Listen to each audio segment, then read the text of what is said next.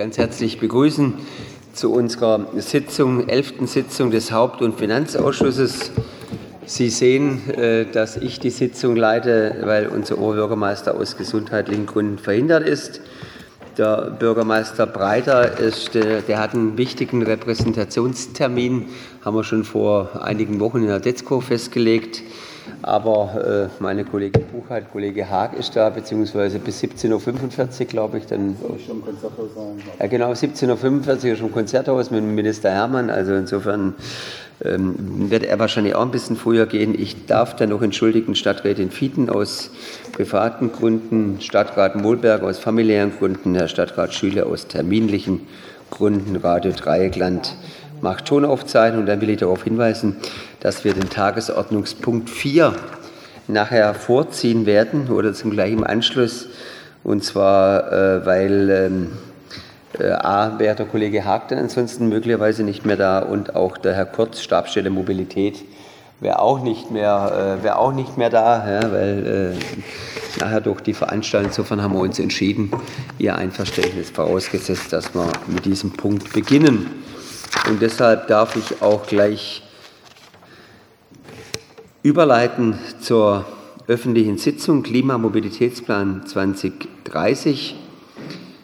Also ich kann vielleicht zwei, drei Sachen vorab sagen, dass wir jetzt nach einem rund zweigen Arbeitungsprozess als erste von fünf Pilotkommunen in Baden-Württemberg einen fertigen Klimamobilitätsplan zum Beschluss durch den Gemeinderat vorlegen. Und Ziel ist es, oder Ziel des Projektes war die Identifikation von Maßnahmen, durch deren Umsetzung es nach den Ergebnissen einer Verkehrsmodellierung gelingen kann, die CO2-Emissionen bis 2030 um mindestens 40 Prozent zu reduzieren.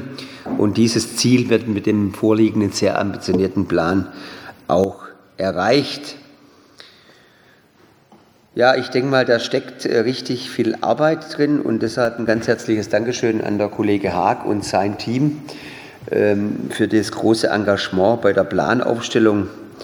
Und ähm, die eigentliche Herausforderung liegt natürlich noch vor uns. Bei der Umsetzung das muss man natürlich auch sagen. Aber das Wichtigste ist mal einen Plan zu haben, auch den politischen Willen, den dann umzusetzen. Auch das wird nicht ganz einfach sein. Da braucht man natürlich auch äh, Ihre Unterstützung. Und ansonsten, Martin, willst du noch was sagen? Ja, Herr Bürgermeister, meine Damen und Herren, ich würde vielleicht mal ganz kurz äh, rekapitulieren, wie die Beratung im Mobilitätsausschuss gelaufen mhm, ist. Äh, da haben wir es natürlich sehr intensiv auch in den Inhalten nochmal vorgestellt.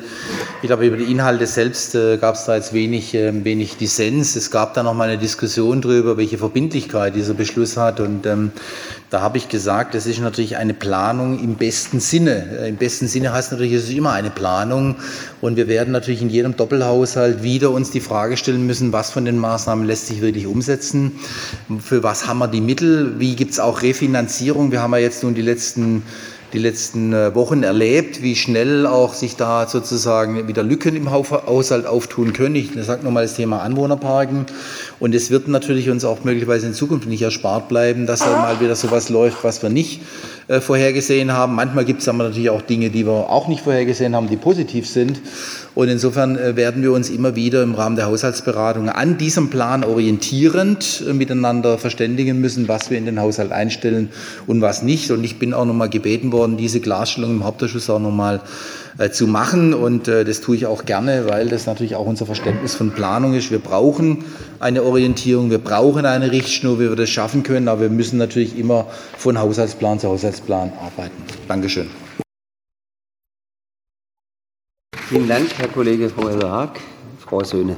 Ja, ähm, Herr Haag, ich bin jetzt einfach nochmal äh, dankbar für die Einordnung, weil so ähnlich haben wir, wir haben uns in der Fraktion sehr viel Zeit genommen für diesen Klimamobilitätsplan und da steckt eine Reihe von sinnvollen, unumgänglichen Maßnahmen drin, die wir auch alle befürworten. Aber natürlich in der Priorisierung am Ende wird es dann im Haushaltsverhandlung eben darum gehen, was wollen wir machen, wo wollen wir Schwerpunkte als Gremium setzen und so wollen wir dann diese Zustimmung am Ende eben auch äh, verstanden wissen, dass wir eine Richtung haben, eine Zielsetzung, aber eben natürlich ähm, die einzelnen Maßnahmen dann in Rahmen der Haushaltsverhandlungen oder auch in anderen Druckverlagen eben prioritär dann diskutieren und ähm, beschließen. Ähm, deshalb hat sich im Prinzip auch so ein bisschen meine Frage erledigt, weil ja ein großer Teil der Finanzierungs äh, Lücke sozusagen ähm, mit dem Bereich der Anwohnerparkgebühren gedeckt werden sollte. So steht zumindest noch in der Vorlage, dass eben das ein Deckungsvorschlag ist, ähm, der jetzt ja zumindest äh, auf ungewisse Zeit zumindest erstmal wegfällt. Ähm, aber ich nehme dann jetzt einfach an, dass wir eben das dahingehend beschließen, dass es eben eine Zielrichtung ist und die entsprechenden Finanzierungen und Deckungsvorschläge dann jetzt nicht eins zu eins da ähm, dazu gezählt werden. Vielleicht können Sie dazu noch einen Satz sagen, weil so steht es halt noch in der Vorlage drin und ja. Gibt es noch weitere Fragen? Ja, Herr Dr. Winkler, dann sammeln wir mal ein bisschen. Ja, auf der ähm, Tabelle, Seite 7, da steht unter C1.2 die stärkere räumliche Ausbreitung durch Bezug der 50 Prozent Umsetzungsquote auf gesamten öffentlichen Parkraum. Was soll das heißen? Noch eine weitere Frage? Also Finanzierung und ja. auf Seite 7, vielleicht kann das der kurz beantworten. Kann, kann, kann ich auch, glaube ich, beantworten. So, auch, das, das kriege ich sogar noch hin, ja. Sehr gut. So bin ich im Thema, ja, manchmal. Ja, begeistert. Nicht, nicht, immer, aber ab und an mal. ähm, tatsächlich geht es ja darum, dass wir tatsächlich die öffentliche Parkraumbewirtschaftung ausweiten wollen, und zwar schneller. Das war ja auch Konsens hier immer im Haus, dass wir sagen, wir wollen keine Ungerechtigkeiten. Im einen Bereich ist es sehr teuer, im anderen Bereich kostet es gar nichts. Und da gab es ja immer die, die, den Wunsch auch von uns, auch das auszuweiten. Und der Vorschlag, der da drinsteht, ist der Vorschlag, den wir im Rahmen des Klimamobilitätsplans gemacht haben, den wir auch erarbeitet haben, gemeinsam mit dem Garten- und Tiefbaum, die das dann auch umsetzen müssen. Das würde bedeuten, dass wir 50 Prozent der Fläche tatsächlich und der Parkstände tatsächlich bewirtschaften können. Das heißt nicht, dass wir die Stadt flächendeckend dann geschafft hätten, sondern 50 Prozent, das war unser Ziel. Jetzt ist es so, das ist vielleicht jetzt eine Veränderung, die sich positiv äh, ergibt. Wir, haben, wir werden gleich nur über eine negative Veränderung sprechen. Es ist jetzt im neuen Straßenverkehrsgesetz von der Bundesregierung vorgesehen, dass auch die Ausweisung von Parkraum, Bewirtschaftungszonen erleichtert werden soll, indem dort auch städtebauliche Gründe angeführt werden können und man möglicherweise den, den Nachweis, äh, dass wir da jeweils einen überhöhten Parkdruck haben, der dann äh, durch, durch aufwendige Gutachten zu führen ist, dass man den möglicherweise nicht mehr führen muss. Jetzt ist natürlich die Frage sozusagen, wird dieses dieses Straßenverkehrsgesetz auch seine Entsprechung in der Straßenverkehrsordnung finden. Dann können wir sozusagen äh, handeln. Bis dahin ist sozusagen noch eine Hoffnungsposition, die uns die Arbeit natürlich erheblich erleichtern würde. Insofern ist das eine, sagen wir mal, eine Hoffnung, die wir haben können, dass wir tatsächlich möglicherweise an einer Stelle schneller vorankommen, als wir es im Plan äh, vorgesehen hatten. Die andere äh, Seite, wo wir tatsächlich jetzt einen Rückschlag äh, äh, klar haben, finanziell, äh, ist natürlich das Thema Anwohnerparken. Da waren jetzt auch Erträge äh, eingeplant, die im Übrigen natürlich auch im Haushalt eingeplant waren. Und wir werden ihm, so es auch mit dem Kollegen Stefan Breiter von der, von der ähm, Dezernat 4 besprochen, dass wir ihn im Rahmen des nächsten Finanzberichtes dazu auch einen Vorschlag machen würden. Das wird jetzt nicht dazu führen, dass der, sozusagen der Klimamobilitätsplan und der Fuß- und Radwegausbau auf Null gesetzt wird, sondern wir werden natürlich überall jetzt äh, überlegen müssen, haben wir mehr Einnahmen, die das decken können oder müssen wir überall ein bisschen einsparen. Ähm, das wird das Thema des nächsten Finanzberichtes sein. Danke.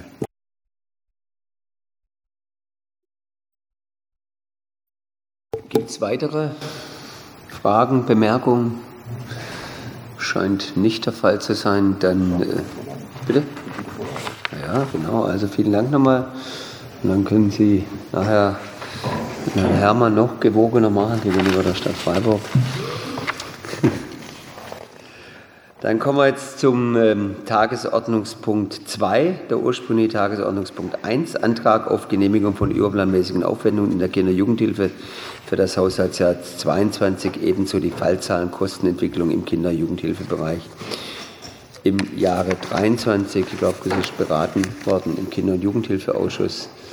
Gibt es jetzt zusätzlich dazu noch Fragen, Bemerkungen? Das scheint nicht der Fall zu sein. Dann gilt es als vorberaten. Dann kommen wir zur nächsten Vorlage. Die ist auch im Sportausschuss schon vorberaten worden. Äh, und zwar hier geht es um die Basisförderung für Amateur-Bundesligisten im Rahmen der Sportförderungsrichtlinie der Stadt Freiburg. Im Sportausschuss ist es, glaube ich, alles konzensual diskutiert worden. Ansonsten, der Herr Lambertsdörfer wäre da. Vom Sportreferat ist niemand da.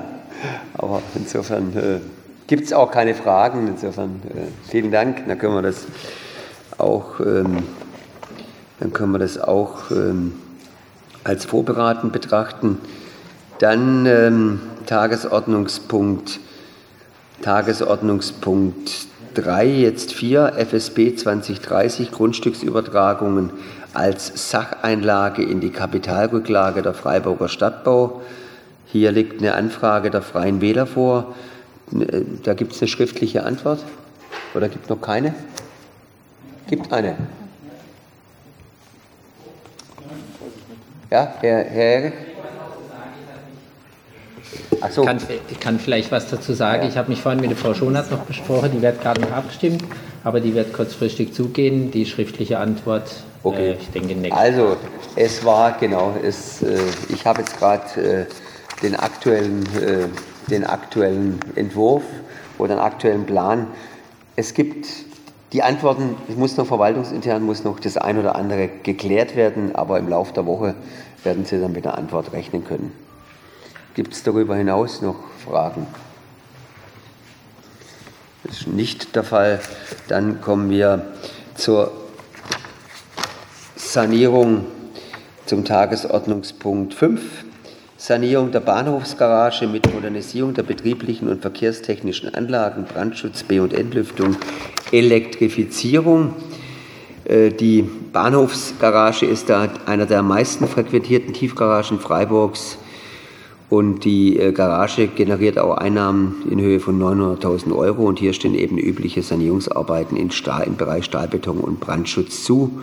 Und um eine Schließung der Garage zu verhindern, wird die Sanierung Mitte 24 bis Ende 25 mit einer geschätzten Summe von 8 Millionen durchgeführt. Die Mittel sind im Haushaltsplan eingestellt und die Stellplätze fallen natürlich für die Zeit der Sanierung ersatzlos weg.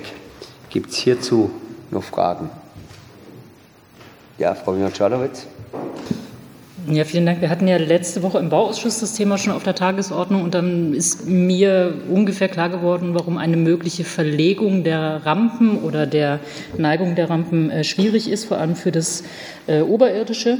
Ich hätte tatsächlich aber noch mal eine Frage. Es wurde immer mündlich uns auch zugesagt, dass wenn die Bahnhofsgarage in dem Sinne, wie es jetzt äh, geplant ist, ähm, modernisiert und äh, saniert wird, dass im oberirdischen Bereich für Fahrräder aber eine Verbesserung kommen soll.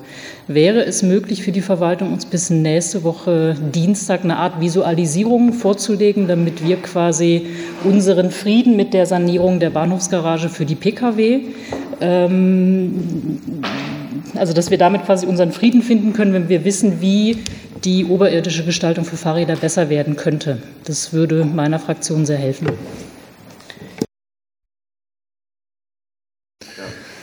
Ich kann dazu was sagen. Also ich glaube, es wäre jetzt unredlich, wenn ich Ihnen sage, dass wir bis nächste Woche Dienstag dazu eine Visualisierung haben und ein Konzept, weil das sollte ja dann, wenn wir ein Konzept anbieten, auch Hand und Fuß haben.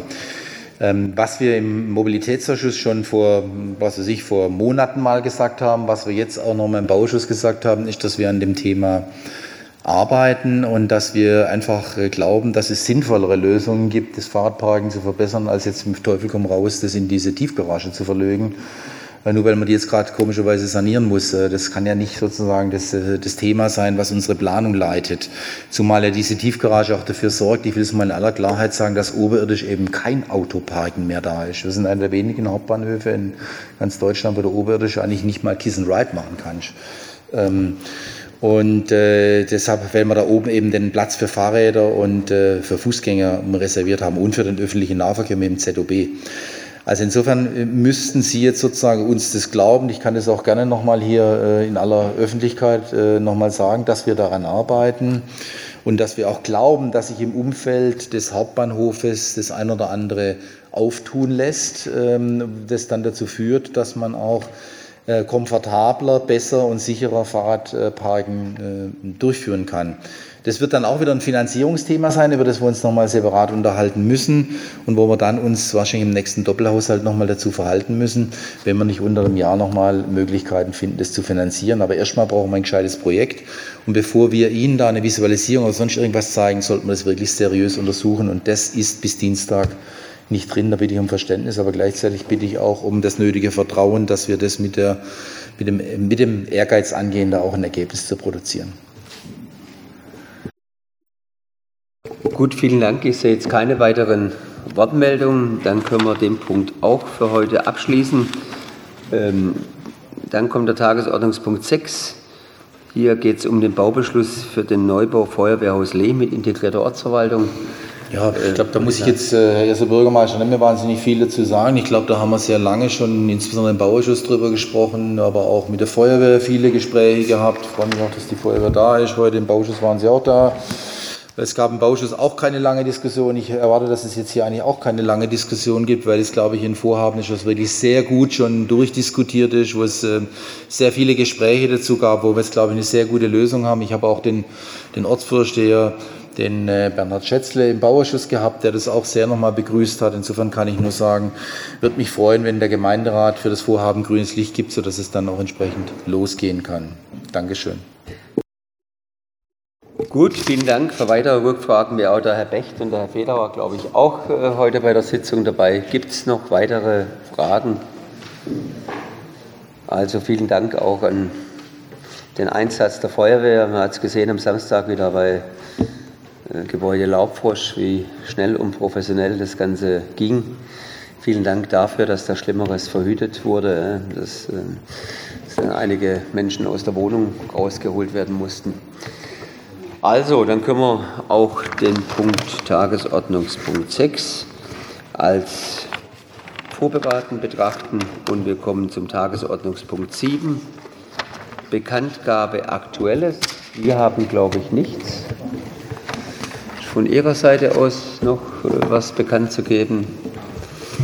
Ist nicht der Fall. Dann können wir die öffentliche Sitzung heute um 16.22 Uhr schließen. Vielen Dank für die Teilnahme der Öffentlichkeit, der Interessierten.